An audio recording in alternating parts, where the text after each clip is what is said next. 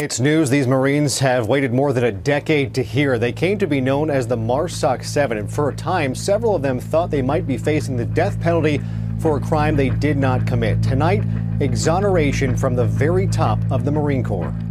After 11 long years, finally, exoneration for the MARSOC 7, a group of Marines who were ambushed by the Taliban in Afghanistan in 2007, but then falsely accused of killing innocent women and children. The seven of us you know, it means a lot. Former Marine Major Fred Galvin was the commanding officer that day. We spoke with him tonight via Skype. When you're accused of something this heinous and awful, and every every country, every religion uh, despises the killing of women and ch- innocent women and children, it's, it's awful. Uh, but having that end today, after 11 years of that stigma, is is incredible. We first covered the story of the MARSOC 7 more than two years ago when Galvin and several of his former Fox Company Marines were still struggling. When it's the accusations are you know, homicide, 19 counts, uh, a lot of people aren't going to hire somebody like that. Technically, they were exonerated of wrongdoing but never publicly declared innocent. News outlets were still reporting they had murdered civilians.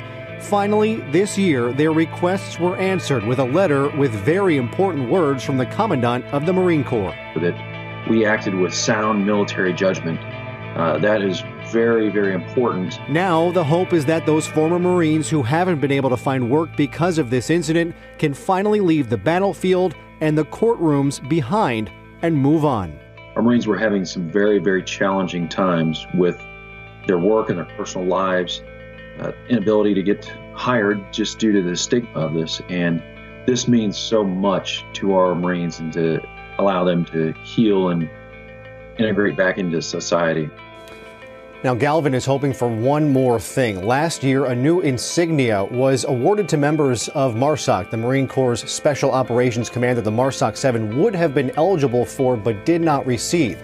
He wants to see them receive it in a public ceremony so the world can see finally they are truly innocent once and for all. And he's asking for the public to once again help, contacting their members of Congress to make this happen.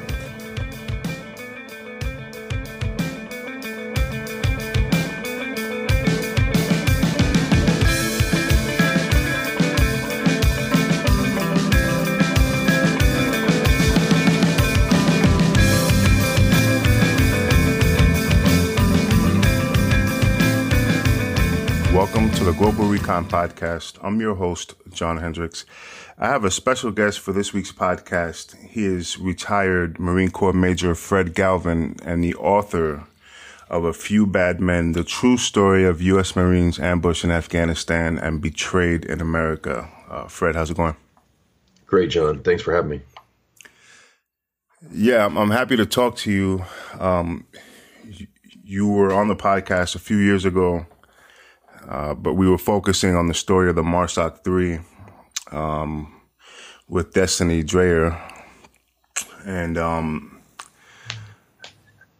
they made some progress in that situation, uh, but there's still some setbacks, some roadblocks. Um, and it, it's quite unfortunate, but, uh, you know, I'm, I'm hoping that uh, things go the way they should. Hopefully so. Yes, they had their trial in February this year in 2023 the uh, all the serious charges were dropped. The the manslaughter the homicide uh, the conspiracy and then um, you know the dereliction of duty. But the marine corps did uh, overcharge and you know here's a general court martial. They found him guilty of General Order Number One disobeying a direct order for drinking in Iraq, and the, the issue is that carries at a general court martial that type of conviction carries a felony.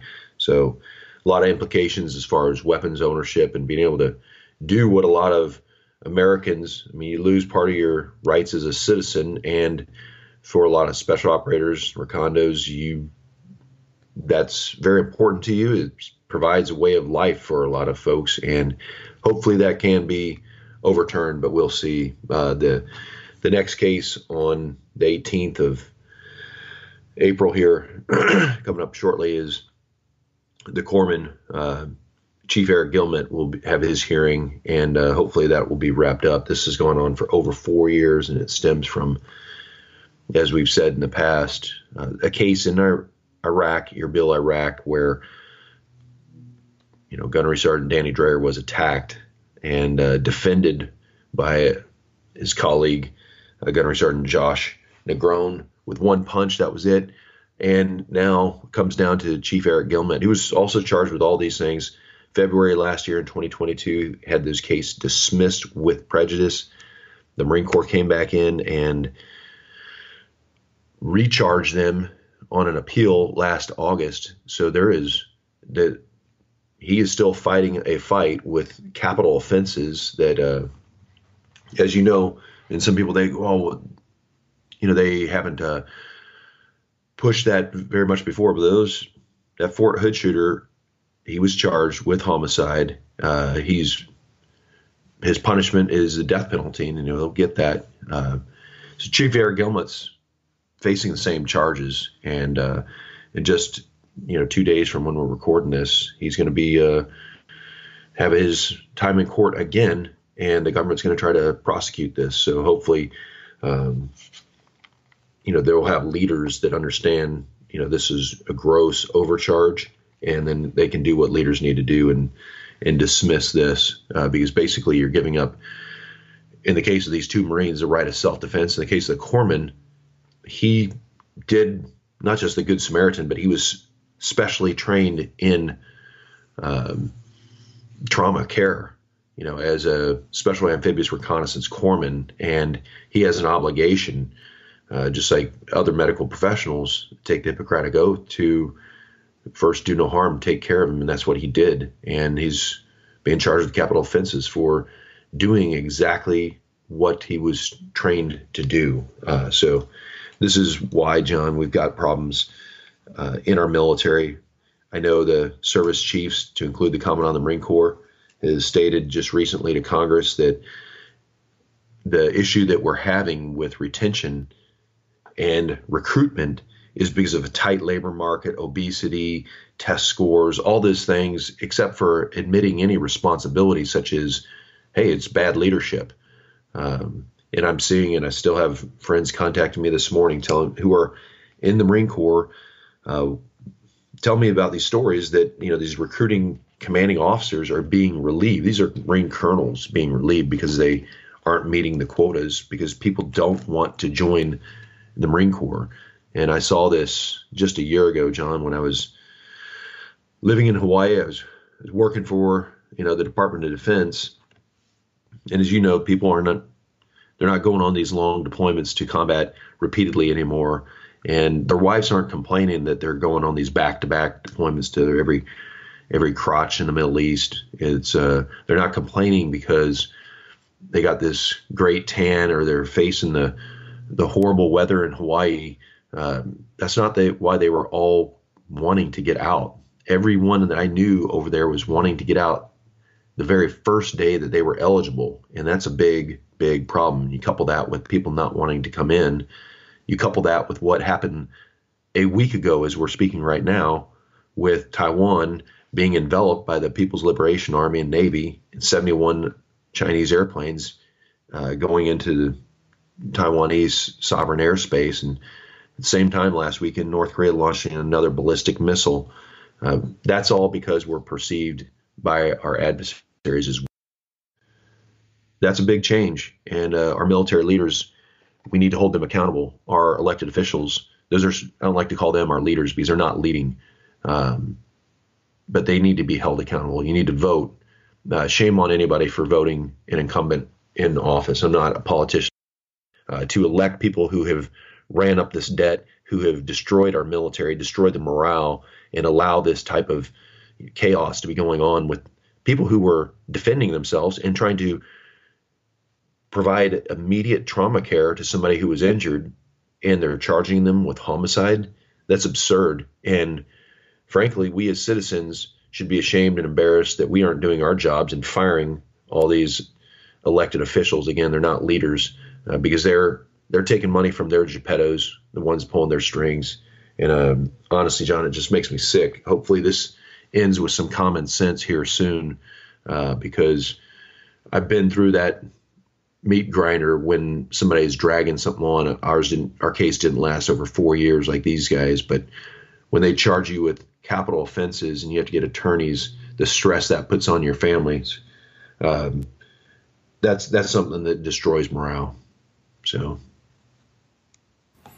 yeah, it, it's really, you know, I, I I've thought about it. Um, you know, we, we did that podcast focusing on the the Marsoc three situation.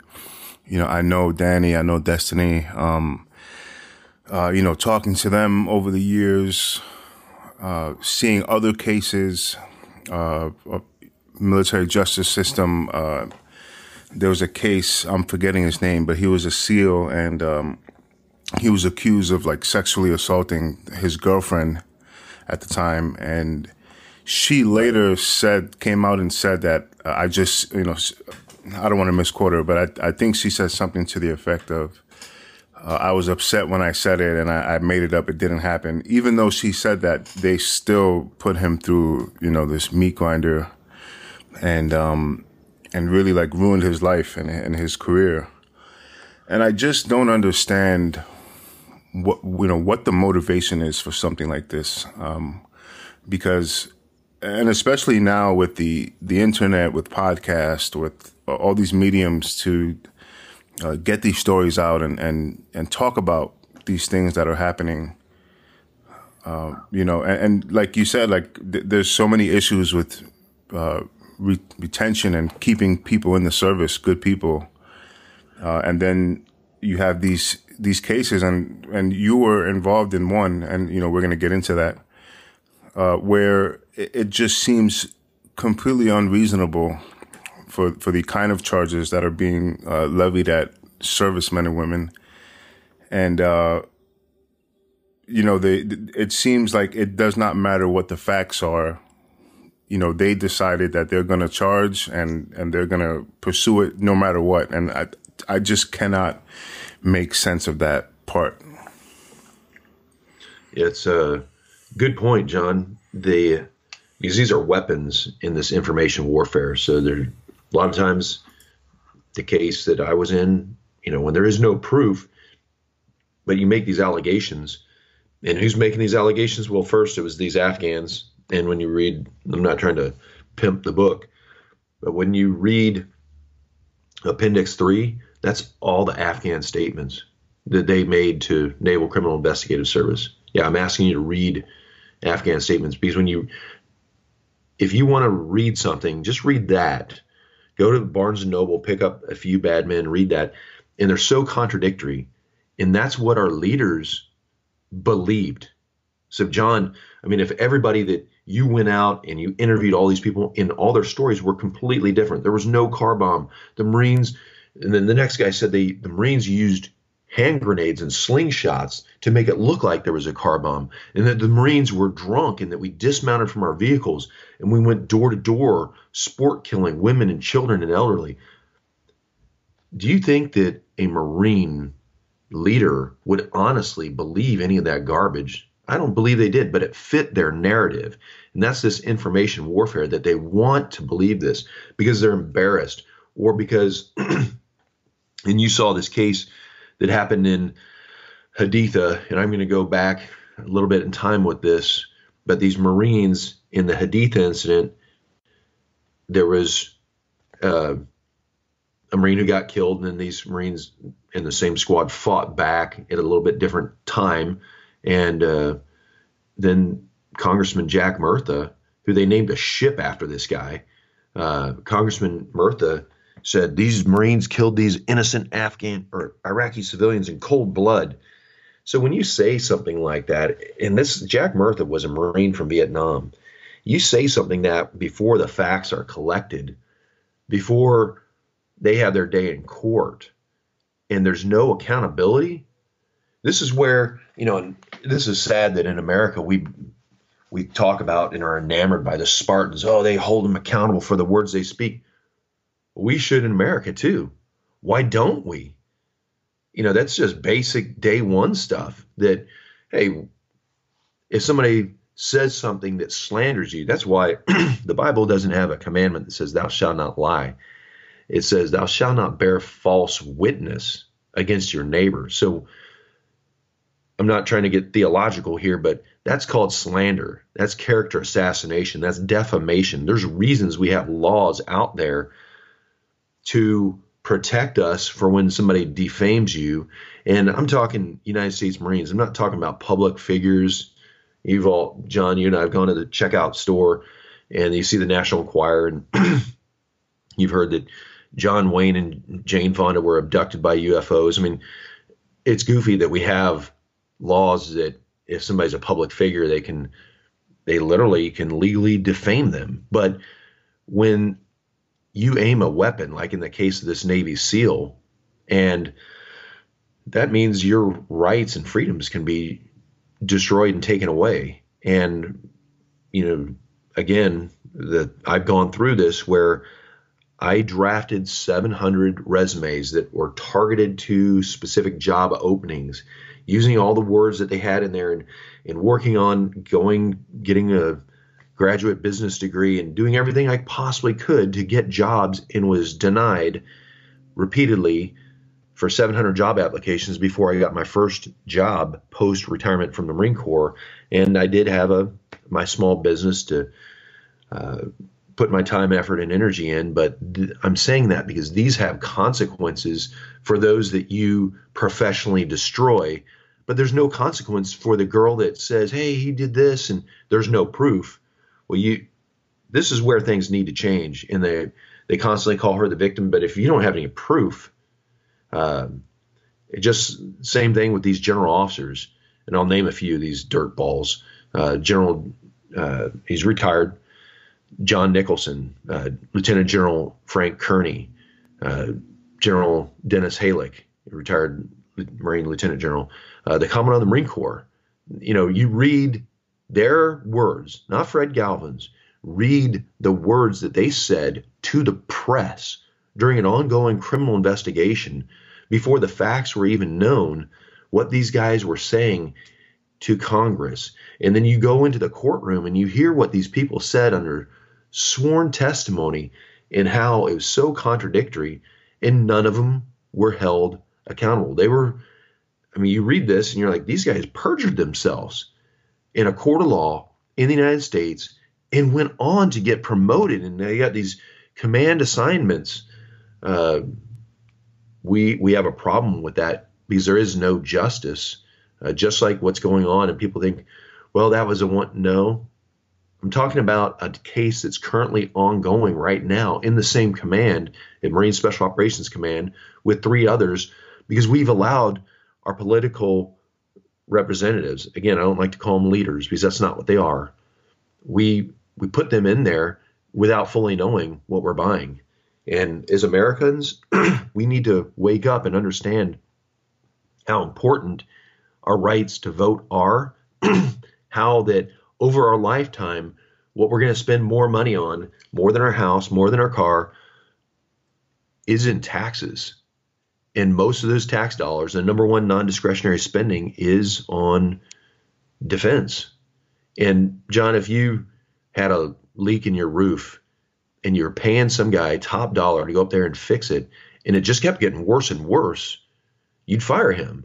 And why don't we do that with our military, again, officials? Let's not call them leaders, uh, because they have mortgaged their souls. They've buckled and they're doing whatever these politicians want them to do because their base wants to transform our military, and it has. And I could go on with stories, and I'll save you the time. Uh, but a year ago, I was still working for Uncle Sugar uh, out there in Hawaii with the Marine Corps, and I could go on and tell you the the horror stories of this experimentation and how it has failed and how morale sucks so bad that everybody wants to get out of there and and they are the numbers last year the army missed their recruiting goal by 25% the navy changed their maximum age bracket from 39 to 41 you know the air force they're males and females i can't quote you the exact percentage but they they've increased. I think females can have 36% body fat just to get in. Uh, i mean these are youth. The air force you know they they want them you know they, they get them as early as they possibly can if you're a little bit older they don't like to take them as much Uh, but uh, you know, our standards are lowering constantly, and they say that we don't lower our standards. Well, John, you know good and well in recon they used to have used to have a GT of 110 and it went down to 105, 100, and now it's waverable to 95. Uh, so we are getting people who, and your GT score is just a measure of, uh, it's not intellect, but it's how much you can remember when presented information in rapid succession. So it is a measure of, you know, your intellect, if you will say, but it's, and you've seen the physical fitness standards, they keep getting lower. Uh, they are not what they used to be. You, know, you, see some of these Marines in uniform, and I'm embarrassed to say this, but let's call a spade a spade, a fact a fact. And um, our military is is going to be called on here soon. And if China takes Taiwan, although we don't have a treaty to defend Taiwan, uh, a standing treaty that exists anymore, I guarantee those billionaires, when you fly into Washington, D.C., whether it's into Reagan around the Pentagon and you look at all those buildings when you're landing, or Dulles when you fly into, out by Langley and see all those buildings around the intelligence community or the military Pentagon, look who's on the boards of Lockheed, Raytheon, General Dynamics, Boeing. Look at all those retired generals and admirals. Uh, they are poised to make fortunes because they're like anybody else in big business. They are getting heavily rewarded in stock options. And when we go to war in Taiwan, I'm saying when, because this is going to happen. What happened last weekend was not just a, a fluke. They're getting ready to invade. And the only way you can dislodge a large scale force like the People's Liberation Army from an island is by conducting amphibious and airborne operations. We're not just going to sit around and shell it. Um, and that's going to cost countless, tens of thousands of lives. That's going to be very bloody and very expensive, probably bankrupt our country. And America, you have to understand, like I just said with the Navy, they've raised their enlistment rates to 41 years old. And we're probably not going to be able to get a volunteer force to go and fight that to the level that we need to dislodge. And that means that look at family members, nieces, nephews who are 41 years old or younger, who are able bodied. They're probably, there's likely that they could be drafted and go to war over there. And you're talking getting onto an island and it's going to be a bloody, a bloody scene. So we need to wake up. Uh, we need to restore what we had in the military. It's not completely lost, but we've got to fire these leaders who have who've caved in. We don't need jellyfish in the Pentagon. We need we need warriors, and that's what we're missing right now, John. So you know, despite that, uh, you know, all these facts that you've laid out, and you know, we've seen things uh, coming out about you know dropping standards, um, retention issues, you know, over the last several years, but you still think it's fixable? It is fixable if what I've said happens, and that is that we, the people, need to fire every single. And people like, oh, January 6th. I'm not talking about. I'm talking about going to the polls, every single one. And if you reach in your pocket, John, and you pull out a dollar bill of any denomination, you'll see there's a serial number. We need to fix our voting system. If there's and people are like, oh, are you one of these weirdos? A conspiracy? No, I'm just I'm saying a fact, John. That here's the deal: is when there's more votes cast than there's voters in the United States, we have a problem. And I'm not trying to go communist on you, but old oh, Joey Stalin was the one that said it's not who casts the votes, it's who counts the votes. And there's where we have a problem in our country when we have more votes cast than voters. We have a problem. And if if we could put serial numbers on dollar bills, and if we can do sophisticated and complex things, not just like 54 years ago almost, launching and putting a man on the moon. And if you look how complicated that was, how that capsule went back and it lodged back in and it came back to Earth, and, and how now we have SpaceX vertically landing multiple rockets simultaneously. If we could do things like that, we can figure out something as simple as a ballot box, but we got to get that straightened out and we got to fire all these weak leaders who are running up the tab that we can't even pay for. And you have China coercing Brazil, Russia, Saudi Arabia to get off, you know, the petrodollar, to get away from the United States is the, you know, the global currency. This is going to crush us and our way of life. And everybody that thinks that, hey, you know, we we have a good life, is that can be taken away that quick.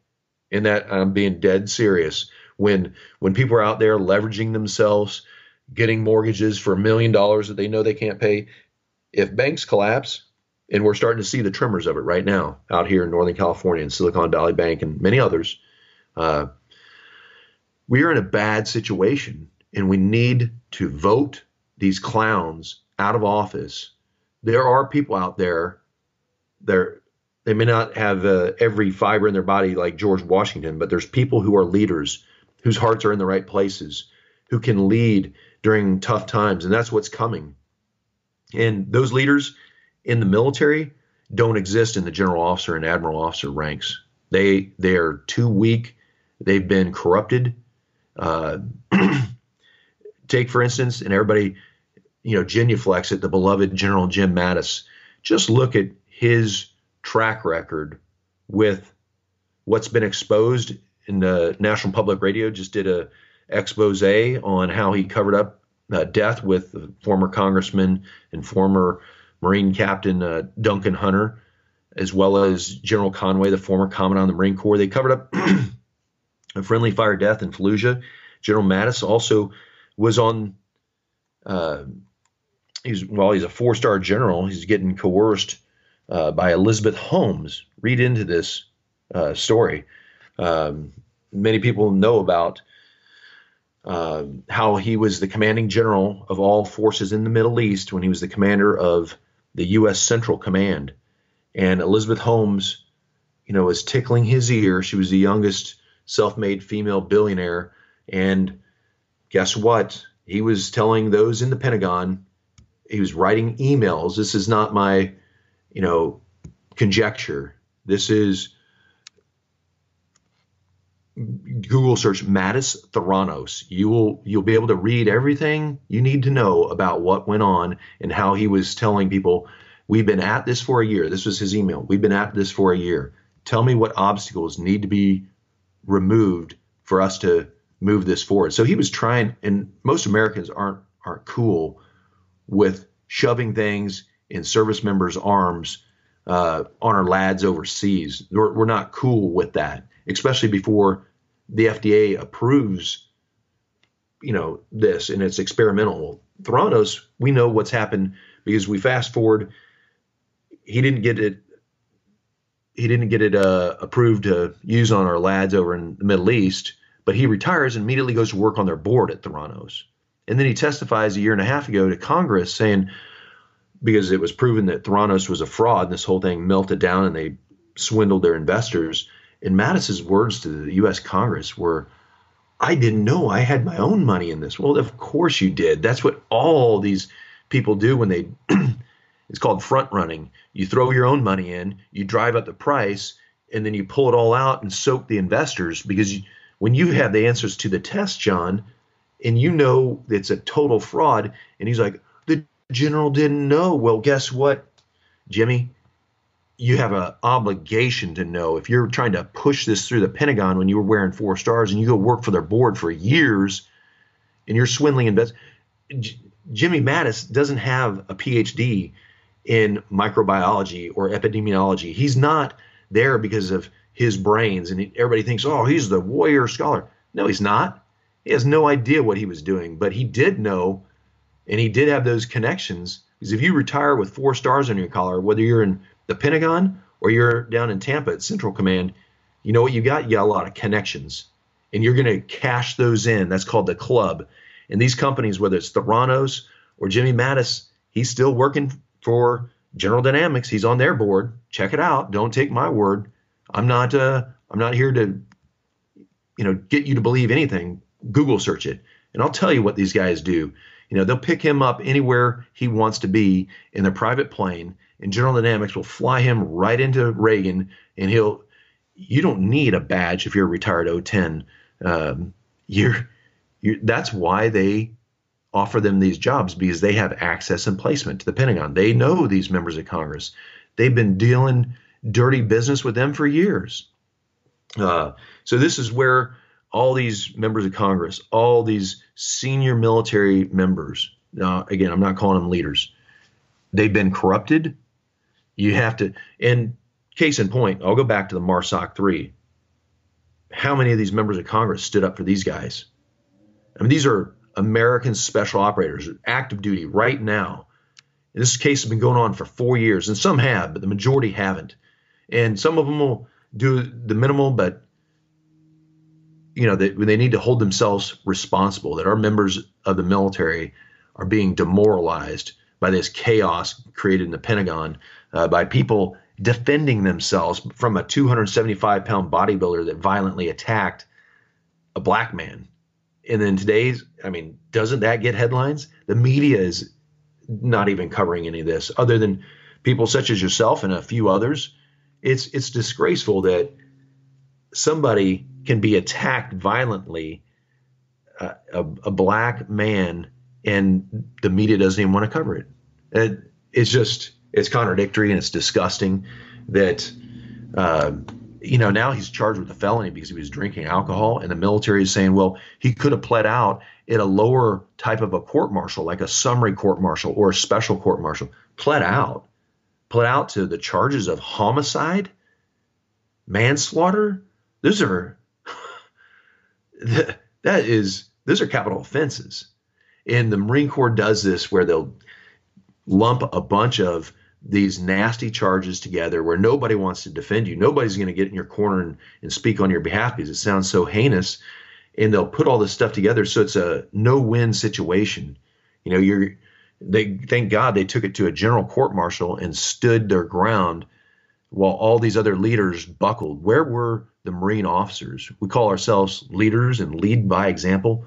Where were they in standing up for these Marines and this corpsman? Where have they been for the last four years, John? It, it just makes me sick. Yeah, I mean, you, you brought up a, a couple really good points. Um, and, you know, I'll, I'll say, you know, the next 10 years or so, um, the current world order is, is going to change up. You know, how much it changes is, is, you know, remains to be seen. But, uh, you know, China is leading a coalition of, of nations to try and, um, you know, at the very least, weaken American influence around the world. Um, and we do, you're absolutely right. We do need great leaders because this is going to be some uncharted territory that we're heading into.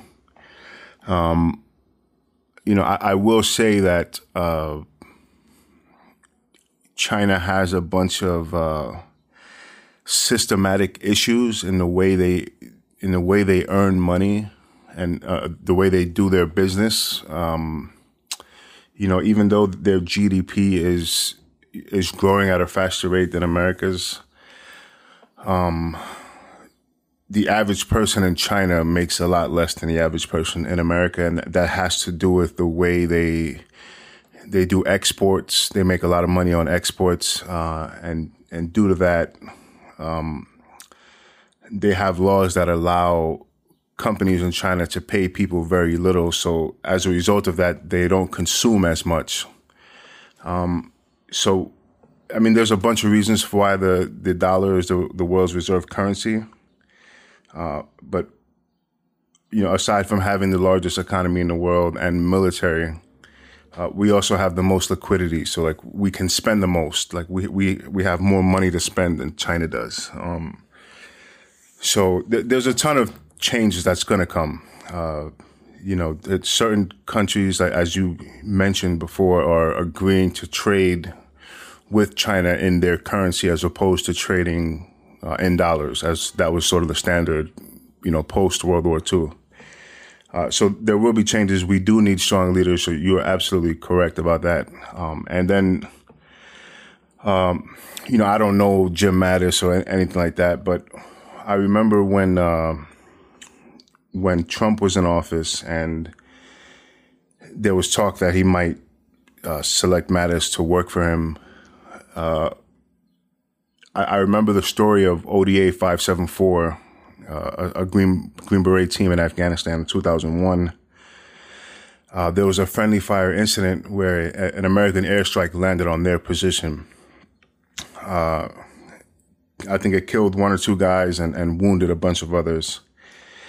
And uh, Jim Mattis uh, was about an hour away at Camp Rhino in command of Marines, and uh, they had air assets. They had uh, you know medevac capabilities. They they had enough to help these Green Berets who were in distress. And um, Mattis refused to release help uh, until he understood uh, you know the situation on the ground and landing zones and things like that.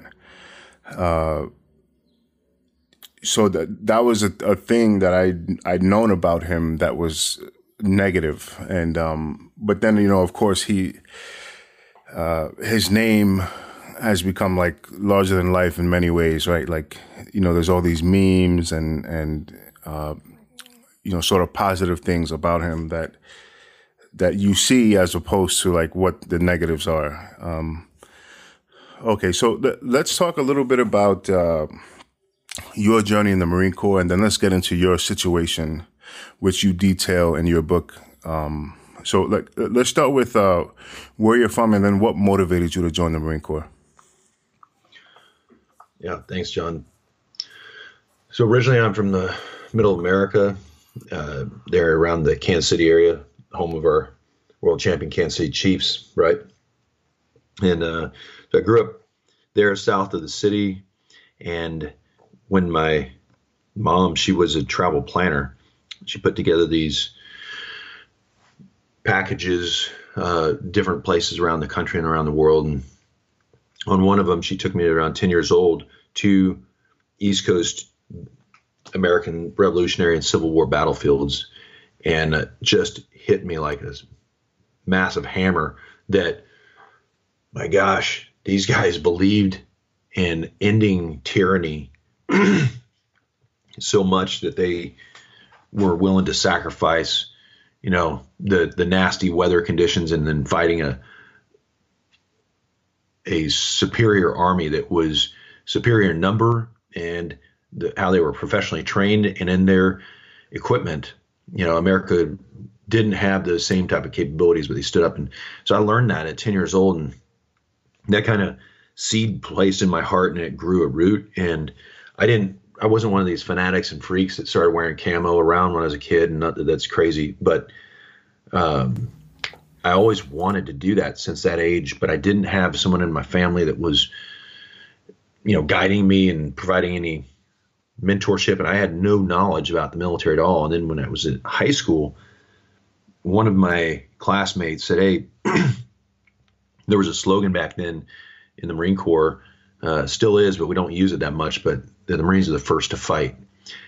And so he was telling me that, not whispering, he was like shouting that in my ear, and he joined the Marine Corps too.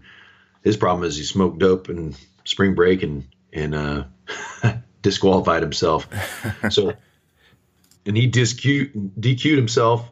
I had already signed up and I was set to go later in the summer, and the recruiter said, "Hey, since this guy is not going to go, can you take his space because he's ready to go? That his space was a week after graduating high school. So, so I took a space and went to boot camp in San Diego um, as an enlisted Marine at 17 years old. Went out there, uh, and I'll tell you what, you know, going from a small place in the middle of America to, you know, the, the hills, you know, flat terrain in Kansas to you know, where you have an ocean and mountains. I thought, you know, I was in Nirvana. It was really beautiful. And guess what?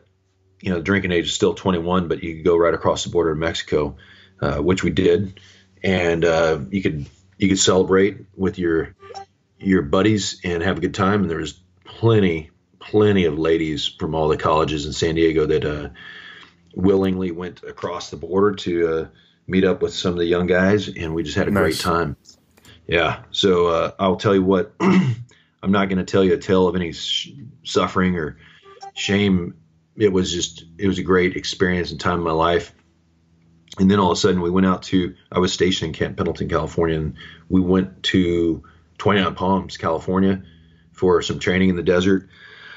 And that was in that summer of 1990. And as soon as we uh, wrapped up and were finished, the next month, Saddam Hussein had invaded Kuwait and taken over. Uh, so we finished up some last minute training, uh, got on ships in uh, San Diego. They actually picked us up in uh, Camp Pendleton uh, on some amphibious platforms, and we went over. That was actually my first deployment on ship, and it was great.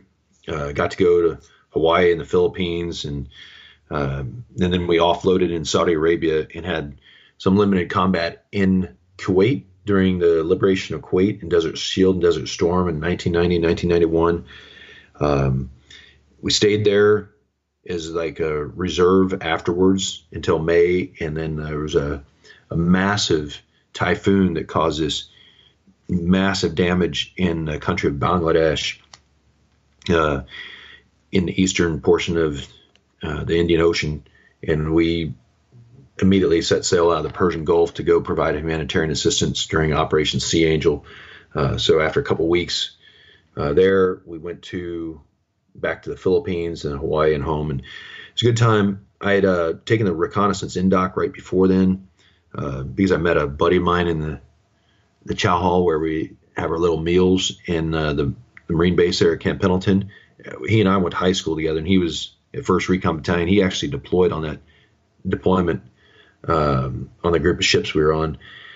So I took the recon indoc and passed it, and I kind of got a really bad rep from my company executive officer, who I know it's not politically correct to call people fat, but that's what he was. I guess you may want to reterm it, call him well nourished.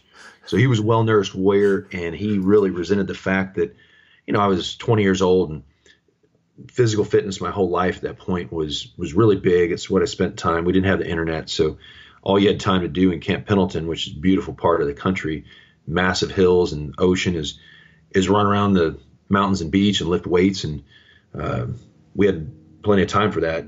And uh, so I came back and wanted to off that deployment, wanted to go recon again, and uh, that same well nourished warrior was doing his damnedest to make sure that that was not a possibility. So I, I went, you know, got off active duty, went to college there, stayed in San Diego, and uh, finished my bachelor's.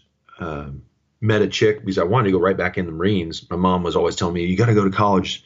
My mom and dad to go to college, and uh, so after I finished college, my goal was to go right back in the Marines. And I was a sergeant. They wouldn't let me reenlist uh, due to the Clinton era. They were downsizing the military, so um, I was kind of frantic because I wanted to get back in so bad after I dumped this chick that you know was telling me, hey, I'm not going to have anything to do. So I became a stockbroker for two years. Was in the reserves doing, um, and I, I enjoyed that a lot. But my heart was really going back in the Marines, which I did. And the easiest route, the after I ran into those obstacles that I couldn't reenlist was to become a officer. So I put a package in, and uh, after a year training in Virginia in the officer programs and becoming an infantry officer, sent back out to Camp Pendleton uh, as an infantry officer. Enjoyed that. Did another deployment over to the Middle East, um, and then I started my time in force reconnaissance. So I I took a what we call an indoc, which is a, a, test similar to the one I took when I was enlisted, um, and then I ended up going to Okinawa, a unit that used to exist called Fifth Force Reconnaissance, and that was a unit stationed over in Okinawa in the Middle East or the the Far East. And I'll tell you what, that was like, um, John. I mean, it was it was beyond the imagination. It was like living. I'm not trying to embellish or anything, but it was like living a dream. Because literally every month we'd be gone to another country and training, you know, their elite forces, whether it's Korea or Australia, Philippines, uh, you name it. And it was just one thing after the next. It was awesome. Uh, going to Thailand and training in jungles, in mountains, uh, doing amphib, doing urban operations, uh, high altitude parachuting, uh, close quarter shooting. It was it was beyond the imagination. And finally, the the assignments officer uh, said, "Hey, you know, you've you've been in Okinawa too long." He actually let me stay over there, for, sign up for a fourth year, um, but then he he took that away, which is a, a, dirty dirty game he played on me. I'm not going to cry about it, but he uh, said you got to go. He offered me only two choices. One was headquarters Marine Corps in the Pentagon. The other was a little small unit, aviation unit out in Yuma, Arizona, which I was pretty disgruntled. Like these are two really bad choices. If I'm our platoon, John was all single warriors. Um, my platoon sergeant was the only one that was married, and he didn't. He recruited all the recon Marines in the teams to be single, and but that's why we were just going country to country, and it was just incredible. Uh, for three years, it was amazing. So anyway, I got my extension pulled by the monitor. They sent me to Yuma, Arizona, which is where the Marine Corps has their equivalent of Top Gun. Uh, so the Marines don't just do air to air; they do air to air and air to ground. And I was the reconnaissance officer who would bring in reconnaissance units and coordinate with infantry and reconnaissance units to control the aviation, whether it's the helicopters that will fly the heliborne raid force to the assault or control the aviation assets. So usually there'd be two of us. One guy would control the attack helicopters, and another guy like me would control the attack jets and uh, we'd switch off on different missions. But it's a six week course. I learned a lot, although, you know, being in Okinawa, that's a man ranch, and going to Yuma, Arizona, it's another man ranch. Uh, so I was, I was kind of disappointed right when I got there, which was August 2001, and the war started. I mean, we got attacked, I should say, the very next month, and here I'm at.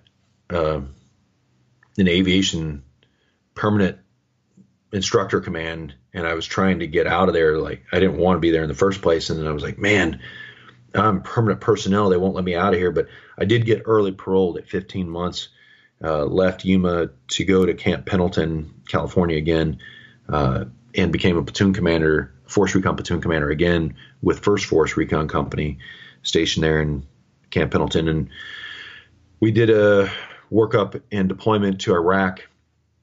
We were taking down a bunch of ships before we got into Iraq. It's called visit board search and seizure. Uh, they were bringing contraband that was providing funds for the war.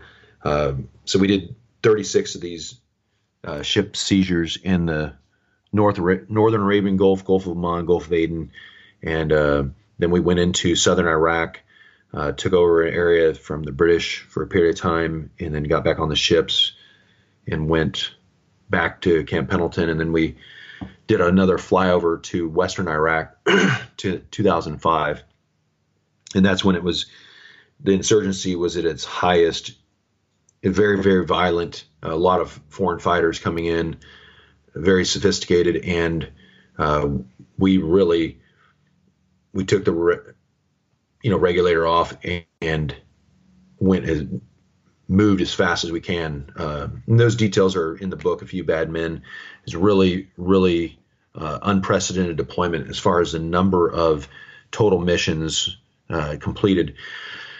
After that, they stood up MARSOC and they moved me from Camp Pendleton to Camp Lejeune um, to become the commanding officer of the 1st Marine Special Operations Company. We deployed 11 months later on ships uh, to go. I'm skipping a lot of the politics stuff that was going on because the Marine Corps, obviously, you read in a few bad men, which I'm teasing here. They didn't want this, you know, arranged marriage. They didn't want this love child that the Marine Corps and the Special Operations Command was forced to come together by then Secretary of Defense, the late Dr. Donald Rumsfeld, who directed all of the services to increase their capacity for special operations. And the Marine Corps kind of appeased that for a little bit by saying, "Oh, we'll we'll send a couple officers to be liaisons at the Special Operations Command down in Tampa," and they did that. And that's not what met the intentions of Dr. Rumsfeld. So he ordered them, and they okay, we'll now, sir, we'll provide this proof of concept. We have to make sure if our reconnaissance Marines can even play at the level that SEALs and Green Berets can. We have to let's do a deliberate, you know, proof of concept. So they did a two-year proof of concept, which stretched into three years. Which some I'm sure were hedging their bets, thinking that Bush 43 would be just like his father and be a one-term president, which he Bush Jr. was reelected. And he kept Dr. Rumsfeld as his Secretary of Defense. And Rumsfeld then ordered Marine Corps, you will, you shall create a component in the U.S. Special Operations Command. So at that point is when, like on no notice, I was told, you have nine days, Fred, to get from Camp Pendleton to Camp Lejeune, drive across the country, check in, and you're going to be the first commanding officer. So uh, along the way, I stopped out at Nellis Air Force Base. This is detailed in the book. Uh, I wanted to get together with uh, the Air Force's unmanned aviation uh, vehicles center of excellence, their drones.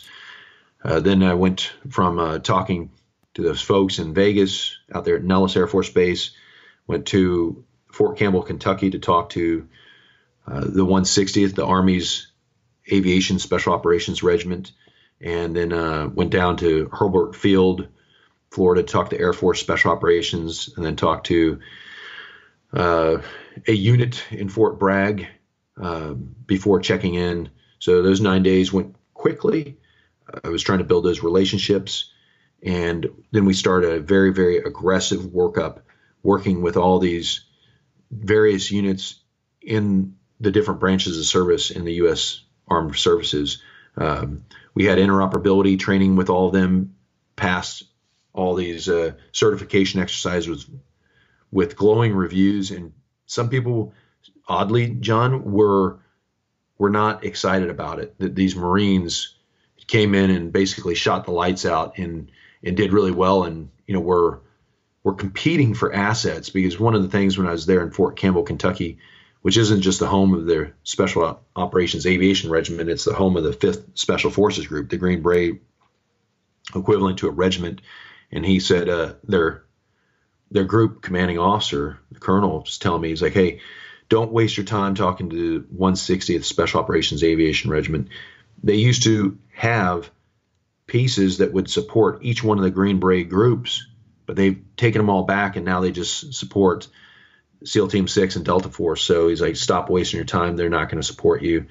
And I believe because we were the the newest shiny object in Special Operations Command, the 160th was interested and eager, and they they supported us, and that made a lot of the Green Berets upset. And that later came to uh, impact us when we were in Afghanistan, working for an Army colonel, Special Operations Green Beret. Uh, before we continue, I'd like to talk to you about this week's sponsor, 4Patriots. Drought, inflation, and even new policies are pushing America's food supply near its breaking point. That's why survival food is more important than ever. Create your own stockpile of the best selling 4Patriot survival food kits. It's not ordinary food. We're talking good for 25 years survival food. Handpicked right in a family owned facility in the USA and giving jobs to over 200 Americans. The kits are compact, sturdy, water resistant, and stack easily. They have different delicious breakfast, lunch, and dinners. You can make these meals in less than 20 minutes. Just add boiling water, simmer, and serve. And right now, you can go to 4patriots.com and use the code RECON to get 10% off your first purchase on anything in the store, including this three month survival kit. You'll get their famous guarantee for an entire year after your order, plus free shipping on orders over $97.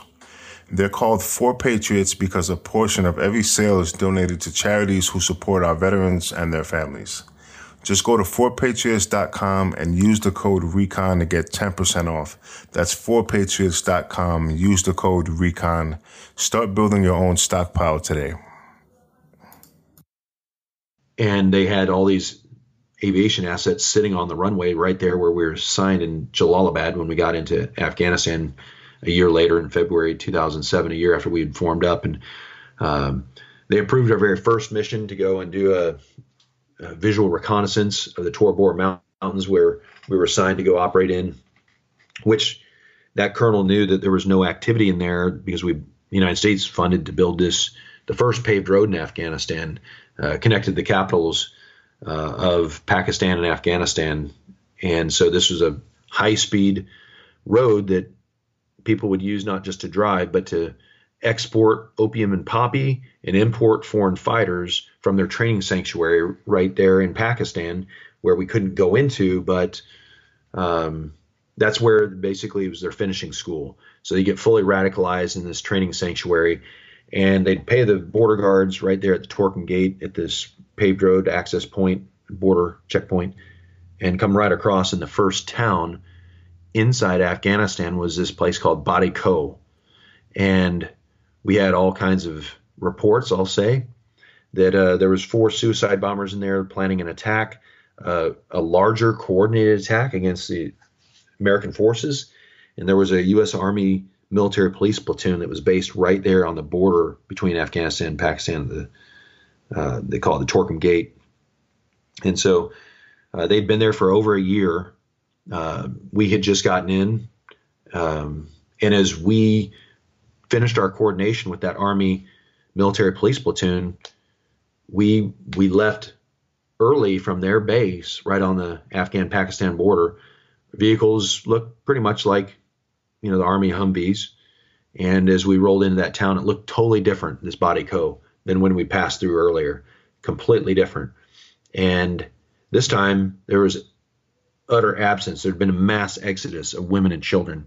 It was only fighting age males that were lined up on both sides of the road like a parade. So pattern of life, complete shift in the baseline. And as I was saying on the radio, watch out. And as soon as I said that, a car bomb detonated right in front of our second vehicle. Then we started getting shot at on the left side of the road. Then the right side, we started getting sniper fire. A vehicle was dragged across the road there, blocking us in. A massive mob swarmed and headed straight at. This was at 9:03 in the morning, John. So it was broad daylight. There was no fog of war and so this rumor that started with the in this Afghan controlled town. I mean, basically what I described. This town, John, is a logistics node. Think like an Amazon fulfillment center. So the first place across the border is this big distribution center where they all the foreign fighters once they've been fully trained in Pakistan come over. They meet up with their handlers for those little let's call it like Amazon trucks. I I don't work for Amazon. I'm not trying to embarrass them, but they give the last mile of service, taking these guys to get their jihad on in Kabul and Kandahar and places unknown across Afghanistan. And they didn't like Americans fooling around in that town. So to keep them out of there, they imported all these suicide bombers, which are very unpredictable. And these suicide bombers, this is a little bit later in the evolutionary cycle, they wouldn't just detonate themselves with high explosives. They were putting a lot of fuel and shrapnel uh, in in their car bombs. So when and I know some of your listeners and yourself you've you've seen and experienced some of these, but when a a soldier screams in agony, and some of this is described in the book A Few Bad Men, you know, the psychological trauma of hearing somebody scream uh, from a severe burn, that does a lot in your brain and it uh, creates people to not want to leave the base and conduct these combat operations. So this was effective. The Army was doing very minimal as far as their patrols. They're riding the clock out. Not to, I'm just telling you the truth. Uh, I'm not trying to embarrass anybody, but it is what it is. Our reaction was a little bit different, John. We didn't. Uh, the Army's SOP when we were on that base doing our coordination right there at the Torkham Gate. It is what is described in that book. They were they were calling out their commands. Contact right. They're doing immediate action drills, which at first I was like, oh, good. They're doing some rehearsals for preparing for combat. But this ridiculous thing, John, is they were doing it in broad daylight and they're surrounded right there. This is the Khyber Pass. So it's the most formidable terrain in the world. You have mountains on all sides. So you're here in this little valley. And what do you have on those mountains? Well, you have observers observing and reporting what's going on. They know how you're going to react and they know when you're going to leave. So, uh, so they were seeing them rehearse these immediate action drills, which the army was saying, contact front, and they'd all duck down inside the turrets of their vehicle and they drive, drive, drive. So they're rehearsing in front of the enemy on these hills to basically duck and run. Uh, our procedures were different. I'm not boasting. I'm just stating a fact that we did what we were trained to do, and it was demonstrated that day when we were attacked at what likely the enemy thought was an army patrol. We stopped, moved into our herringbone formation, and violently returned fire and killed the jihadists, except for one that dove out of the vehicle in this Toyota Prado on the left side of the road. And then we were engaged on the right side of the road by dismounted formations that were bounding. You know, some would be providing suppressive fire while the others would be rushing towards us in this dry riverbed. Well, we made quick work of them because we were on this road that was elevated from that riverbed and it was real easy, like ducks in a barrel, just mowing them down uh, in broad daylight. Um, and I'm talking a dry riverbed. Some people are like, well, didn't you shoot some civilians in the meantime? No, I don't know too many civilians that decide to chill out in the middle of a dry riverbed. And this other vehicle that was on the south side of the road that hit us first, when they attacked us, they're driving down an unimproved trail. This was not like us shooting up a bazaar, and none of us dismounted from our vehicle. So this whole story that was made up in this Taliban controlled village that the Marines dismounted, that we were drunk. They said we were drunk, John. And then went door to door. I don't know how many, I'm not saying people didn't ever drink in Afghanistan. They didn't in my company.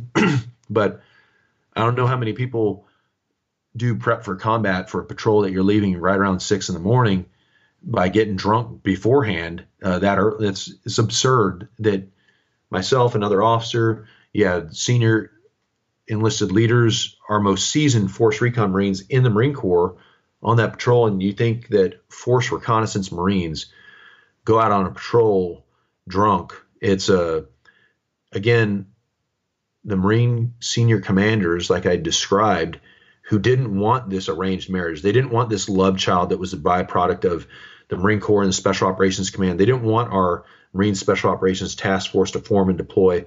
Here was an opportunity to destroy it. And they didn't want this favored son. And so they let this false narrative, this canard, to take a root. And they knew what the truth was. When you read Appendix 3 and A Few Bad Men, you read all these lies that it, it's just, you have to be a complete moron.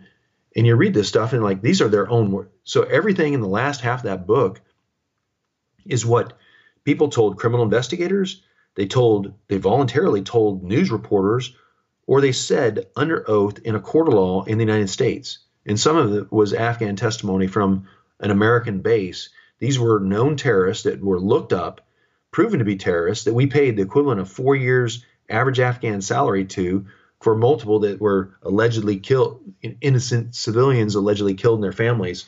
Uh, and two in particular, you know, were were known and proven that we, and that's, you know, Section 3 of the U.S. Constitution prohibits that, you know, anyone from aiding and abetting the, our, our enemies.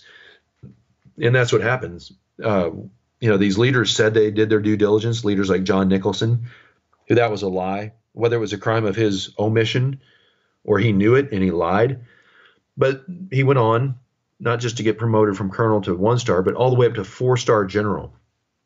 He's now on the board of Lockheed Martin is the chief executive officer, or I'm sorry, the chief executive for Middle East operations, where he remarried, uh, dumped his old wife, married this hotshot attorney from Canada, and now he's moved living over in Abu Dhabi with his uh, new wife, uh, working for the largest defense contractor in the world, Lockheed Martin. Uh, so, yeah, fact check. I want all your listeners to fact check every word I say. Uh, make sure that I'm not you know pulling your strings and this is the type of corruption that we have Uh, not a single military leader has done anything to right this wrong, and they wonder why we don't have people that want to sign up in the military. I had a colonel, she was a former commanding officer, she was relieved of command of recruiting last year. She said two others had been colonels. These are the highest rank we have out there actually in the recruiting pipeline besides the general, you know, who's not really a, recruiter. But the people in charge down there, I mean, three have been relieved in a year because they don't want our product. They don't want to join the Marine Corps. And why do they not want to join, John? Because, you know, the Marine Corps, not in my case, but in a lot of it's a family business. You have an uncle, somebody that, and people just aren't saying, and that's how we regenerate our force. Is Uncle John told you know young Billy that hey, you know the Marine Corps is pretty good. Well, they're not doing that anymore. They're seeing this chaos that goes on, and how the leaders don't have their backs and won't stand up for them if something becomes questionable, especially in Iraq or Afghanistan. And they're like, hey, we've lost our ways, and that's where we're at right now, John. So um, I won't bore you, but I'm just going to tease the story a little bit. But uh, yeah, we were sent back from Afghanistan because the Afghans did this massive rioting. They put a lot of pressure on the governor of the Nangarhar province there in Jalalabad after the rioting. They he went up to President Hamid Karzai then uh, the president of Afghanistan, who put pressure on these generals and that Army, U.S. Army general. Of course, he buckled. They kicked us out before an investigation was complete. So you, you pretty much figure how that investigation ended. And uh, they said we just slaughtered this village, murdering 19 and wounding 50 innocent Afghan civilians, is what they alleged. And a year later, they put a gag order on myself and the other co-defendant that went to trial. This was Jim Mattis. On 24 October 2007, he puts a quote unquote a protective order prohibiting it is punitive. So if we said anything, we'd be punished. If our attorney, even our civilian defense attorneys, if they said anything, it says they would send a letter to their state's bar, uh, basically a threat to disbar them. And so the oath that General Mattis swore to defend includes swearing to defend the Constitution, which in their First Amendment is the freedom of speech. And you can say, well, you don't have all your freedoms when you're in the military, but you should have your freedom to say the truth, even if that's to the press to defend yourself. Uh, but he wanted to make sure, and he took that away from myself and the other co-defendant.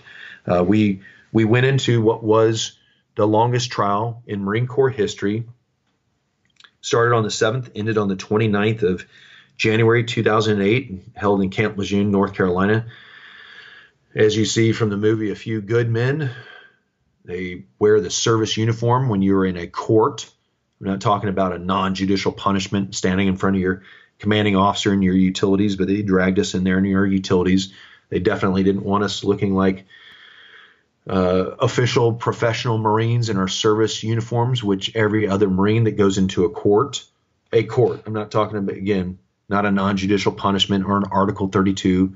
We went to a court in our utility uniforms. Uh, the press was there. The press, and this is unprecedented, John. This is why I've taken the last four plus years to defend these two Marine gunnery sergeants and Navy corpsmen because what the Marine Corps did is they went off the rails.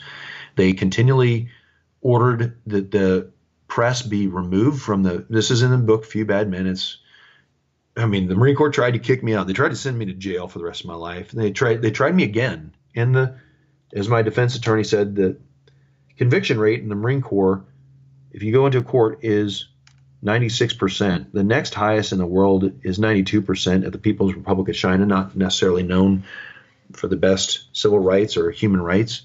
And uh, so the Marine Corps definitely wanted to get rid of me. And if they found that a word of what I put in that book, which I sent to the Pentagon before it was published, went fully through their Office of Pre Publication Security review, review, they first took, you know, three times as long as they said they would originally take, then nine times as long. Uh, they definitely didn't want this out. They They stalled in allowing the courtroom transcripts for 11 years until we threatened to take them to federal court, have that declassified. But why they were continually moving the media out of the courtroom and why they classified a single word of what I just described in that gun battle was because it embarrassed people. And in the military, you have what's called the Security Classification Guide, and it prohibits anyone from classifying anything for the purpose of saving someone from embarrassment. And that's exactly when you read the book A Few Bad Men, you're like, there's nothing in here classified. Why they why did they move the media out constantly every day for three and a half weeks, the longest trial in Marine Corps history? And then why did they classify the transcripts? And Fred had to fight for 11 years to get this declassified. That's called censor. And every American, I don't care whether you like the Kansas City Chiefs or you like the, you know, San Francisco 49ers or Philadelphia Eagles or whatever religion, race, creed, color, whatever you believe, you should, the things we should hold near and dear to our heart is that we all agree that the freedom of speech is important, that we shouldn't have that taken away, especially from our service members who are on trial. And John, I'm not talking about Jason Bourne's NOC list or location of submarines at sea. I'm talking about a gun battle where people organized a complex ambush and blew us up, shot at us on both sides of the road, sniper fire coming at us, a mob, an obstacle, and we did a counterattack. We're not talking satellites in orbit or any any of that. I'm just saying basic day one kind of infantry stuff. And yeah, where are the leaders right now standing up and answering the questions of why they said what they said either to the press once it all the few bad men explains it's not my words that last half of the book is just a dialogue between different attorneys and witnesses over four dozen witnesses were close to it uh, about 45 witnesses came in and testified where is the accountability? The Marine Corps talks about accountability. The assistant commandant of the Marine Corps talks about we have these standards. You know, the ribbons are away from the shooting badge an eighth of an inch, and it's we're precise, and we have to have this, you know, non-compromising, non-conforming standard. Okay, only stand up and answer why Jim Mattis gagged us and put a, a gag order against us, and why the convening authority continually moved the media out of that courtroom for three and a half weeks, and why at the end of this you waited four months. This is also unprecedented in American military history. You waited four months to adjudicate this case, and you used non-legal terms, saying that we acted appropriately. You didn't use a legal term like we were innocent guilty or the case was dismissed. Those are legal terms.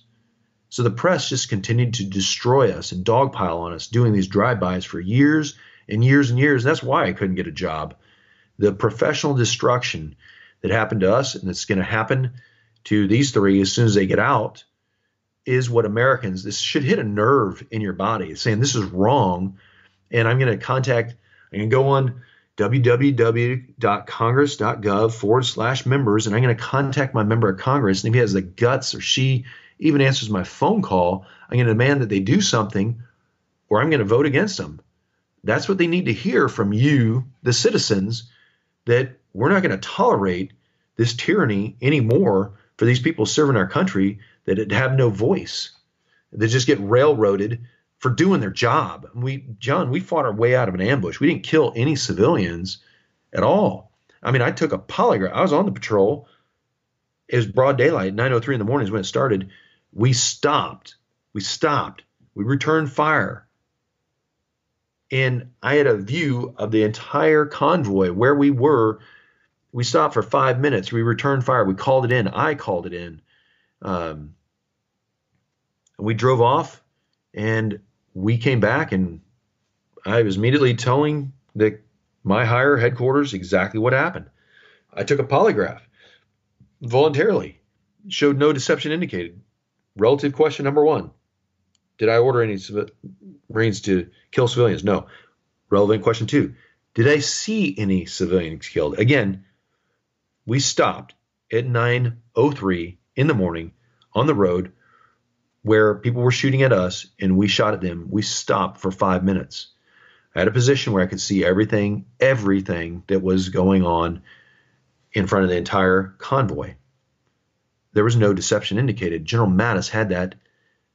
He had my polygraph. He had the sworn statements of every American on that patrol. They all said the same thing. And you know what, John? He that's when he sent also unprecedented American history. He sent 45 criminal investigators and four prosecuting attorneys. Never had this kind of dogpiling ever happened before, and never has it happened since. On the seven of us who were originally accused, then it boiled down to two of us that went on trial. But seven to one odds, they sent 49 Muldoons to dogpile the seven of us. And I'll tell you, it had consequences my co-defendant on trial. He ended up getting cancer, had some serious surgery, radiation, barely made it, but he's alive today, thank God. He's still serving. Went back to Afghanistan, fought. Um, one of the young other Marines, he, you know, fought back. You know, he's still serving right now. Uh, we all, except for one uh, who did immediately medically retire due to a life-threatening illness, another one. This had its consequences. Three out of the four of us who were married got divorced. Uh, this really destroyed people's lives, their finances, their families, relationships, professional careers, post military careers, with no accountability from these general officers whatsoever. A Few Bad Men. It's available on Amazon, hardback, Kindle, Audible. It's a book that every American needs to read, listen to, and understand. And uh, like I described my early childhood and life, that's described in there. That's not controversial. The rest of the half of the book is sworn testimony, the dialogues. This isn't, you know, paraphrase and clip here or there. This is a ongoing dialogue of what people said in that courtroom, which was cl- no reason to be classified. Uh, but it's what I fought for 11 years. So the American public, you, the citizens that are paying for this defense system that's that's not effective, that people right now you look at what's happened in the last year and a half since we fumbled the football and rolled out of Afghanistan an embarrassing retreat. You look at what's happened. Last year, North Korea launched 36 ballistic missiles. Russia invaded Ukraine. China has been increasing the frequency and scope of their amphibious exercises to include last weekend where they enveloped Taiwan and they're going to have what they believe is this peaceful. That's not a peaceful reunification.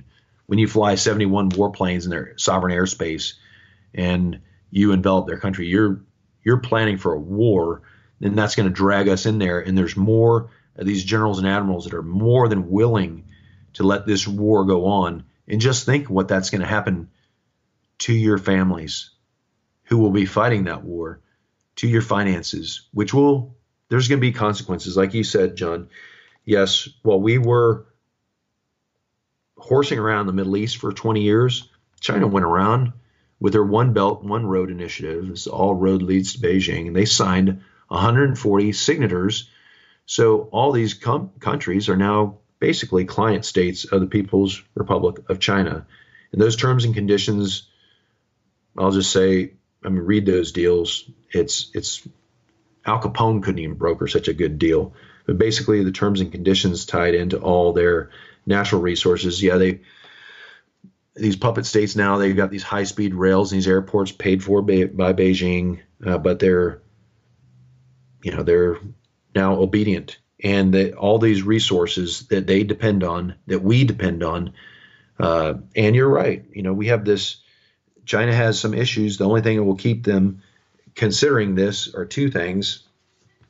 One is that if their trade, their exports go down because they go have a global war, uh, that will send a lot of people in China who are right at the poverty limit. They will send them into starvation, potential rioting, like we saw last year in China when they tried to anchor everybody down and stop them from working. That was a serious threat. And when I did my residency in China, they said the number one concern for the people and who are party members in China is preservation of the party, and they don't want a Tiananmen Square on a grand scale. Uh, that's that's what's in the back of their head is losing power. uh, because you don't just get thrown out of office. That would that would be a very bloody uh, situation. But uh, yeah, thanks to you know information warfare from generals like our General Mattis, uh, and you're dead on right. I've heard that story uh, firsthand about when he was the commanding general as a one star in Afghanistan at the Kandahar airfield with commanding officer Task Force 58, and he did not release medevac aircraft to save the lives of Americans that needed it. He had the assets which just sat there on the runway. America, you got to do some due diligence. Our military, the lives of those sons and daughters of Americans, they're important. Uh, that's those are people that signed up not just because they're patriotic, but they're willing to fight and if needed die.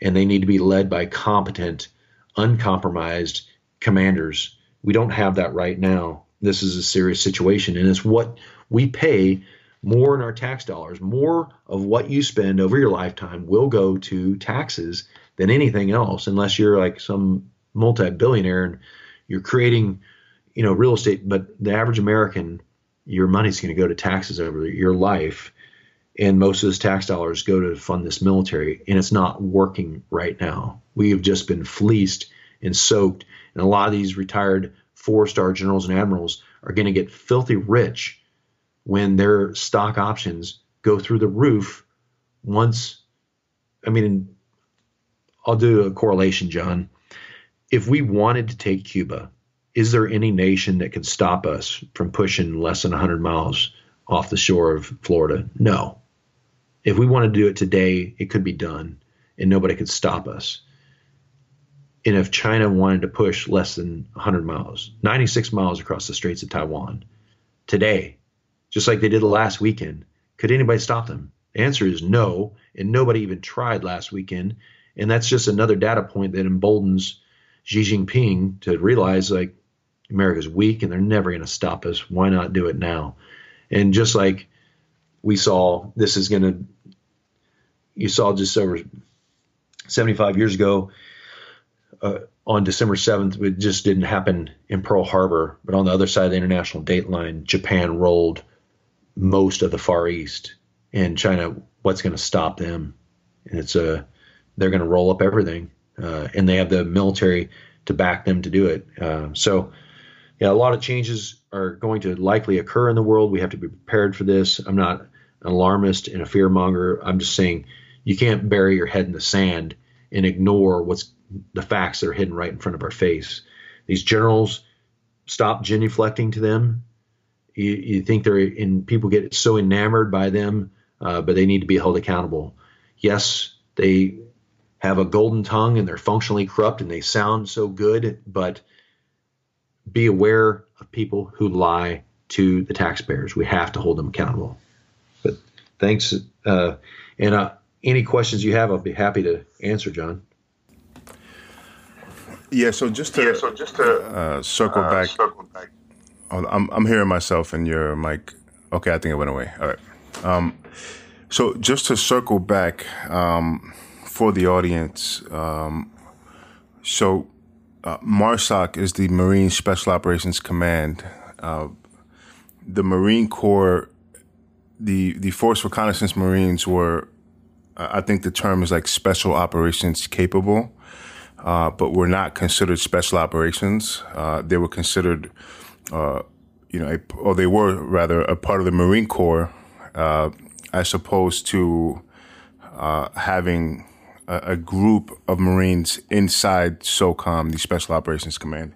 And so that's kind of how, um, or why rather, uh, the MARSOC was stood up because all the other branches had uh, a special operations component. Um, but the, the Marine Corps is kind of unique in that uh, you know, it was just, its its own thing, and and and um, you know, uh, you know, an elite, you know, combat uh, command. So, you know, you, uh, you were there for the creation of it, uh, and then you know what you spoke about going to different uh, states to different and talking to different commands. you know, that's a very significant part of the story of MARSOC um, so I just wanted the, the, the listeners to understand that.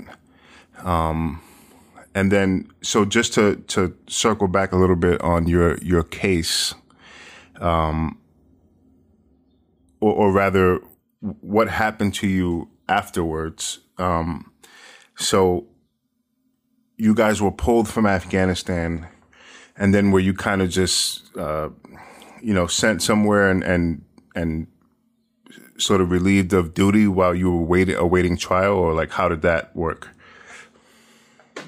Yes, those are good questions, and uh, uh, I would like to elaborate on each of them. First, you mentioned so the Marine Corps always considered itself an elite force. Um, and in 1987, when they stood up the Special Operations Command, the Marine Corps was the only one that did not contribute any forces. The Army sent their Green Berets and Rangers. Air Force sent their pararescue and combat controllers. The Navy sent their SEALs. The Marine Corps didn't want to. In business wise, it's smart.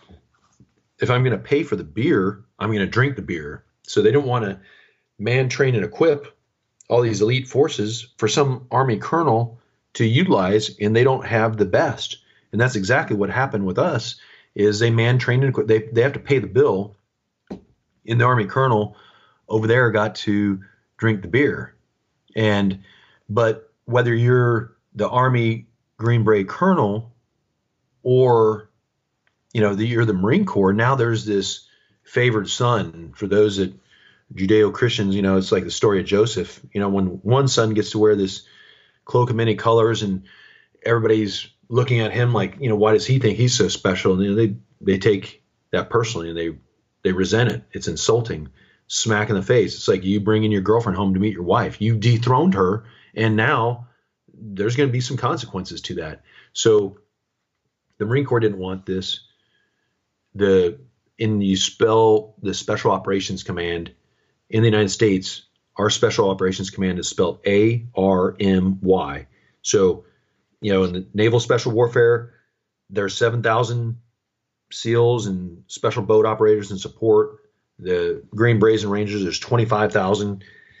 Uh, the Marines, you know, we're just under 3,000. So we're much, much smaller uh, overall service and our contribution to the Special Operations Command. But the Marine Corps took this. Marine Corps is a very self-righteous organization, John, and they took this the same way they did in 1942 when they stood up the Marine Raiders of World War II.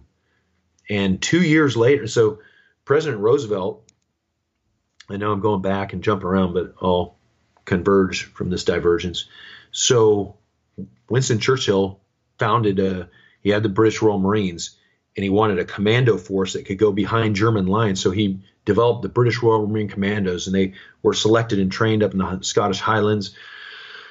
And so President Franklin Delano Roosevelt wanted the same thing, and he created, and the Marine Corps refused, and they didn't want to even call them commandos like the British Royal Marines. So they call them Raiders. And even while FDR was still the sitting president in 1944, the new commandant came in, and General Vandegrift said with a stroke of pen, said it is not in the best interest of the Marine Corps to have an elite with an elite, and disbanded them with the same commander in chief at the helm. That's how much the Marine Corps resents having, you know, some perceived elite within an elite because they're all elite. And you're right, the Marine Corps normally deploys on ships, and when we go on ships is Force Recon Marines, like I described in earlier part of this podcast. Um, I did several of those deployments as a Force Recon platoon commander on ship, and they say we have it was the Marine Expeditionary Unit was the type of unit it is, and they had say SOC Special Operations Capable. So because we didn't have forces assigned to the Special Operations Command, but we had forces that had special operations capabilities. We could take down ships at sea like the Navy SEALs. We could do deep reconnaissance like the Army Green Berets. we could do close quarter battles and seize these specialized targets like the Army Rangers. We could do all these different missions. And to me, that's why we didn't even need this proof of concept. That was just a way to slow roll Congress and the President of the United States' intention to create what they wanted Uh, so they did say, you know, some people joke about it that we knocked the socks, the special operations capabilities. When we'd go out on ships, we'd train and we'd be evaluated and we'd be certified as having this special operations capability. And that came from the Force Reconnaissance Platoon, like I described when I was a platoon commander, both in Okinawa and in Camp Pendleton with different Force Recon units. That's what brought that special operations capability. It was not the Marine Corps. The Marine Corps had different aviation units and intelligence units that would provide enable enablement capabilities, uh, but we'd be the ones that go in and provide that special operations uh, finishing mission. So when we started in the special operations command, yeah, there was a lot of people that that didn't want us, and that's what led to those military leaders. Again, I catching myself. Let's call them senior officials. Let's not call them leaders. Uh, led them to the idea that just like with the story of Joseph in the Bible, we'll get rid of these guys. Let's put them in a well, or let's sell them. Let's let's find some way to scuttle this whole operation. And I saw that when I was at MARSOC, and from the very beginning, you know, the general was like, "Hey, we'll just work out of this existing building or with some trailers. Let's not do any permanent settlement. Let's do no have no plans for military construction." I was told very clearly, and it's written in the book. When I asked my boss, I said, "Hey, there was only 300 Force Recon platoons. There are Force Recon Marines. So we had more platoons and more authorized strength than that, but we would not water down our our standards in force recon. So although there were boat space, there was existing space for more than 300. We only, on average day in the Marine Corps, used to have 300 force recon Marines in those platoons on the East Coast, West Coast, and Okinawa. And then we formed this force of 3,000. And I said, hey, boss, I was telling the operations officer for the entire Marine Special Operations Command, I said, we're we are going to need a greater quantity. And so, since we are going to need more weapons and optics, why don't we get what the Special Operations Command already has? Because when we're forming this unit, we have basically have a blank check. And we just have to identify what our requirement is by quantity and type of material. And they just decided, like, he directly told me, and it's factually stated in the book, 100% accurate, that everything you need is in the Armory at Second Force Reconnaissance Company, which he had just given up command of. And that's a unit on the East Coast that I went to as we evolved and stood up the Marine Special Operations Command. So there was no plan. It was a direct, you know, order given to me that, you know, we'll use what we have and that's it because, you know, they don't want to put down roots just like with the Marines in 1942 to 1944. Hopefully, you know, this experiment would be over as soon as the Bush administration on its second term ends, and we'll go back and scuttle this whole thing. That's where we're keeping people in trailers, and we're not going to have any plans for anything permanent. Uh, so, you know, the ambush we were in, and the Afghans sensationalizing that with their information warfare, led the Army Green Beret Colonel General Francis Kearney, who's now retired, living in state of Montana. Um, and you know, people need to know that you definitely should read this book and see what he said voluntarily to the press during an ongoing criminal investigation. Here's a military again, I'll call him an official who who slandered and defamed, you know, that's defamation. Got away with it and then even after the case was over in a court of law, and they said they used these milly mouth, weak words saying that we acted appropriately according to the rules of engagements and tactics, techniques, and procedure. That was the outcome of the case. He went around the country to include when he was speaking. He was a member of this West Point. They have Thayer Leadership Development Group, and he was speaking on behalf of Thayer Leadership Development Group down in Fort Benning, Georgia years after our case had been adjudicated and talking about how this damaged his career. So he got promoted from two star to three star, retired as the vice commander of the Special Operations Command down in Tampa, Florida, where he spent the last several years of his career uh, soaking up the rays down there while people were fighting.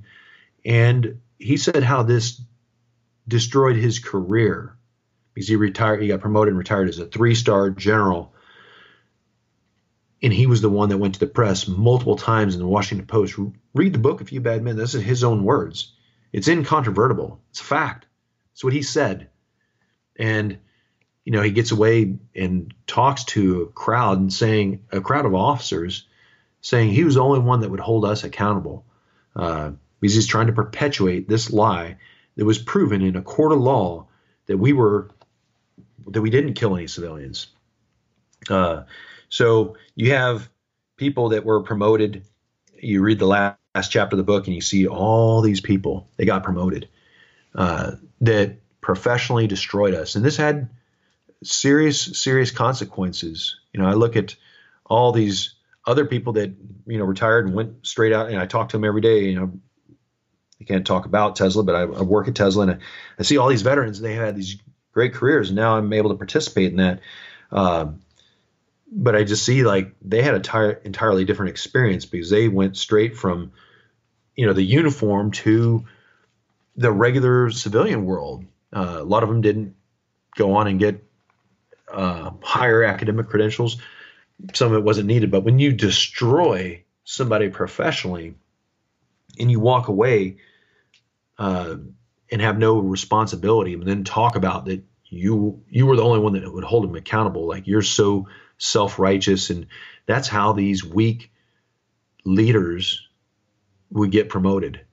Is they're not strong, they're not capable, so they just virtue signal by throwing other people in the bus. I would never do that. Same thing that when you read the book A Few Bad Men and you pay particular attention to what Colonel, then at the time, Colonel John Nicholson said under oath and how he was caught dead to right in a Perry Mason moment and busted, pinned down by the defense attorneys, and he admitted that he was wrong and he didn't read what you know was written right in front of him, and that if he had known that, which he had the information, and if he had known and, and read what he was given, that he would have, in his own words, taken a knee and sipped water, which is a military colloquialism, is you know he wouldn't have taken the action he did. He just chilled out. Um, he said he would have given us the benefit of the doubt, but he didn't. And what did he do after he was busted in court? Well, in in 2012, he invites Carlotta Gall, who was a reporter, she still is, unfortunately, uh, with the New York Times she comes into his office in the Pentagon. This is when he's promoted uh, two star general. And he, just like Petraeus, these guys, they, they can't help but be surrounded by these women who are writing books. And he's he continues to assign blame and fault to me and our command, the Marines over there, even after he was he was dead busted and admits that he was wrong and that we didn't do anything. 2014, this book, The Wrong Enemy, gets published by Carlotta Gall, and he continues to slander us in sentence after sentence in that book. And you know, he went on to get promoted all the way to four star general, and uh, you know now he's with his new wife over in Abu Dhabi, working for Lockheed Martin. It's a disgrace in America. Your return on this investment, a lot of Americans that hope for a nice retirement and that they're finances that are invested will give them that nice cushion and quality of life and they can travel and that's going to end if we have weak leaders and you don't care about it if you have these guys that are profiteering and when you work for lockheed martin i mean this guy is an infantry officer just like general mattis just like general dunford who was the last chairman of the joint chiefs of staff who lied and said that there was no adverse administrative or judicial action taken against any of the MARSOC 7. Well, I was one of the MARSOC 7. And four years after General Dunford, who said that when he was a commandant of the Marine Corps, and then later got, became promoted and moved up to become the chairman of Joint Chiefs of Staff, but he said that to five members of Congress, to include members of the House and Senate Armed Services Committee. And guess what? In 2019, the Department of the Navy said remove this adverse material out of Major Galvin's record, but he sent official correspondence, which I have right here on my desk, stating that there was no adverse administrative or judicial action taken. So he lied to Congress.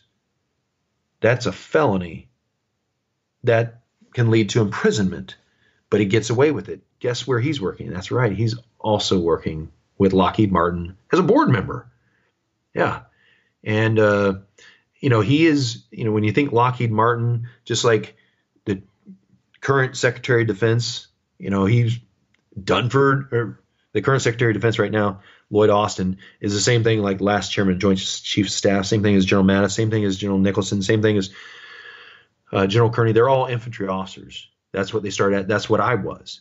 And I'm not working at Lockheed Martin because I don't have this high tech aerospace. I'm not into radars and all this sophisticated. Nor are they. Don't they don't have advanced degrees in engineering and you know artificial intelligence. They're not artificial intelligence scientists. The reason that they're there is because they have the access, the placement, the influence, and they'll do anything to sell their country out, just like General Mattis did with Theranos, like I described. And Americans listened to him testify to Congress a year and a half ago about Theranos and lied through his teeth, and they didn't do anything about it. so, America, these war pimps are the ones that are pushing all the different weapon systems on Capitol Hill that are desperately needed when we go to war, when, not if, we will be at war soon with the People's Republic of China. I I hope we don't, God forbid, go to war, because that'll mean countless Americans will die. Not just be wounded, but will die. And this will be a horrible thing for America and the world and our way of life. And the only way to deter it is to have strength. And our, our military in America is not perceived by our adversaries as strong right now. Yeah, I mean it's you know uh, it, it's unfortunate, you know, this entire sort of uh, cycle that happens, um, and, and and like you said, you know, we th- this is all funded by the taxpayers. Um, you know, are, are, we getting a good return on our investment? Uh, you know, probably not. And then guys like yourself, Marsoc three, and, and, you know different uh, folks service wide are really getting a raw deal where you know these men and women you know decided to do something honorable and serve their country and then uh, you know often in combat in adverse uh, situations and then they get uh, betrayed by you know some of these uh, general officers who most of them never seen combat. You know, they are, uh, for all intents and purposes, they're politicians uh, in a uniform, and um, and it's it's really, uh, you know, I, I, think you said the conviction rate is like ninety nine percent or something crazy like that, or ninety eight percent. I mean, that's ridiculous. Um, that's yeah, it's crazy, and it's like you, you know, in in, in, in, the, in the instance of the Marsoc three, it's like all these charges are, are, are thrown at them, and then they're isolated from their command. So like they, it it just puts them in such a bad position. You know, their their pay is docked. You know, they're doing, you know, sort of odd jobs around the base. Like it's just, it's uh, it's such a demoralizing thing to deal with on top of all the issues. Like if you just zoom out from that particular thing all these other issues that we're dealing with with retention and and the current state of the world that's changing um, like it's like all these things are people who are aware of this it's making them not want to serve. And you know, i've interviewed several uh, different guys across different services army navy marine corps who have sons and daughters. And they said like I, I like if they if they wanted to serve you know i would support them but i wouldn't recommend that they do it. And like and that's really a problem. So um you know there there things are bleak and and some of it is you know the unknown. Like we don't know how some of these things are going to play out uh, moving forward. Um you know hopefully I mean, I know for a fact that there are good men and women serving uh, in the government, in the security services, uh, and, and, hopefully, you know, these good, competent professionals can sort of navigate us, you know, through this uh, this changing uh, world. Yes, one of the things that I'd like to kind of mention here at the end is uh, that last scene, and it may sound corny, but it's something I want your listeners to to leave with. So, the book I wrote, A Few Bad Men, similar to a, in some ways, although it's very different, but there was another nonfiction story called A Few Good Men, and that's one of the old Marines slogans.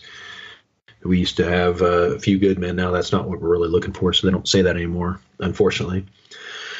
But that situation that went on down at Guantanamo Bay was actual a factual story.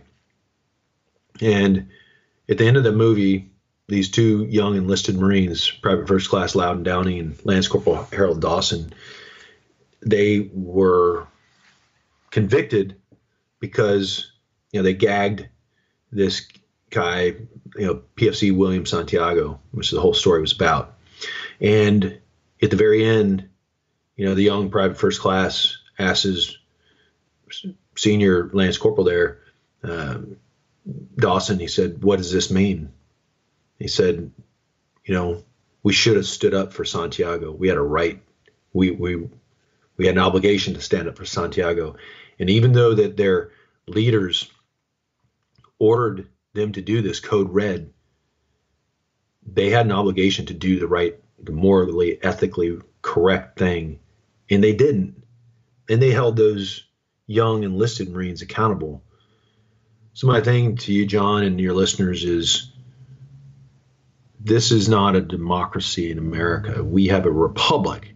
It's a democratic process. In a republic, the people, us, the citizens, have the power. That's what the system is supposed to be set up to do.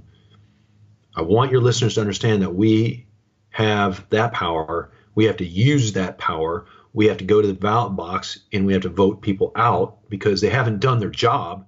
And why are two Marine gunnery sergeants, a Navy chief petty officer, being dragged into court and tried and going through this abusive process for four years that's destroyed their families and their finances for defending themselves and providing the immediate trauma care that they needed.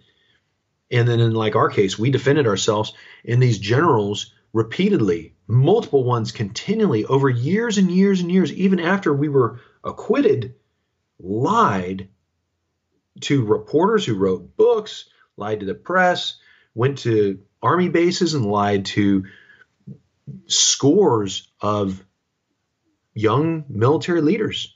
And they got away with this. And our elected officials don't do anything. So I leave that with your listeners that there's a few bad men out there. We, the people, have the power in this republic to change this and to not tolerate this and to vote those scumbags out of office that have failed.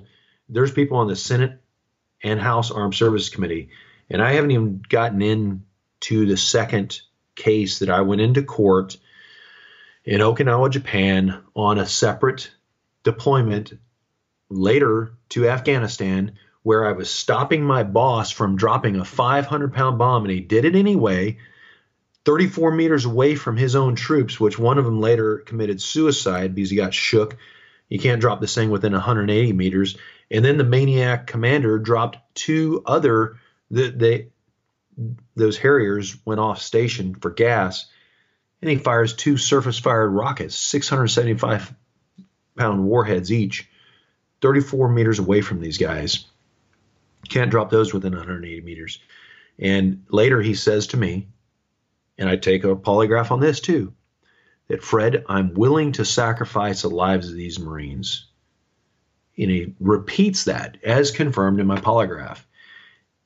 I stand up, say, you know, because I in every military officer. One thing, John, my enlisted oath differed than my officer oath, and that's the case with everyone in the military. Enlisted oath ends that you obey the orders of the President of the United States and the officers appointed over you. The officer oath does not have that. It's only to the Constitution. and that's what I had a right to defend.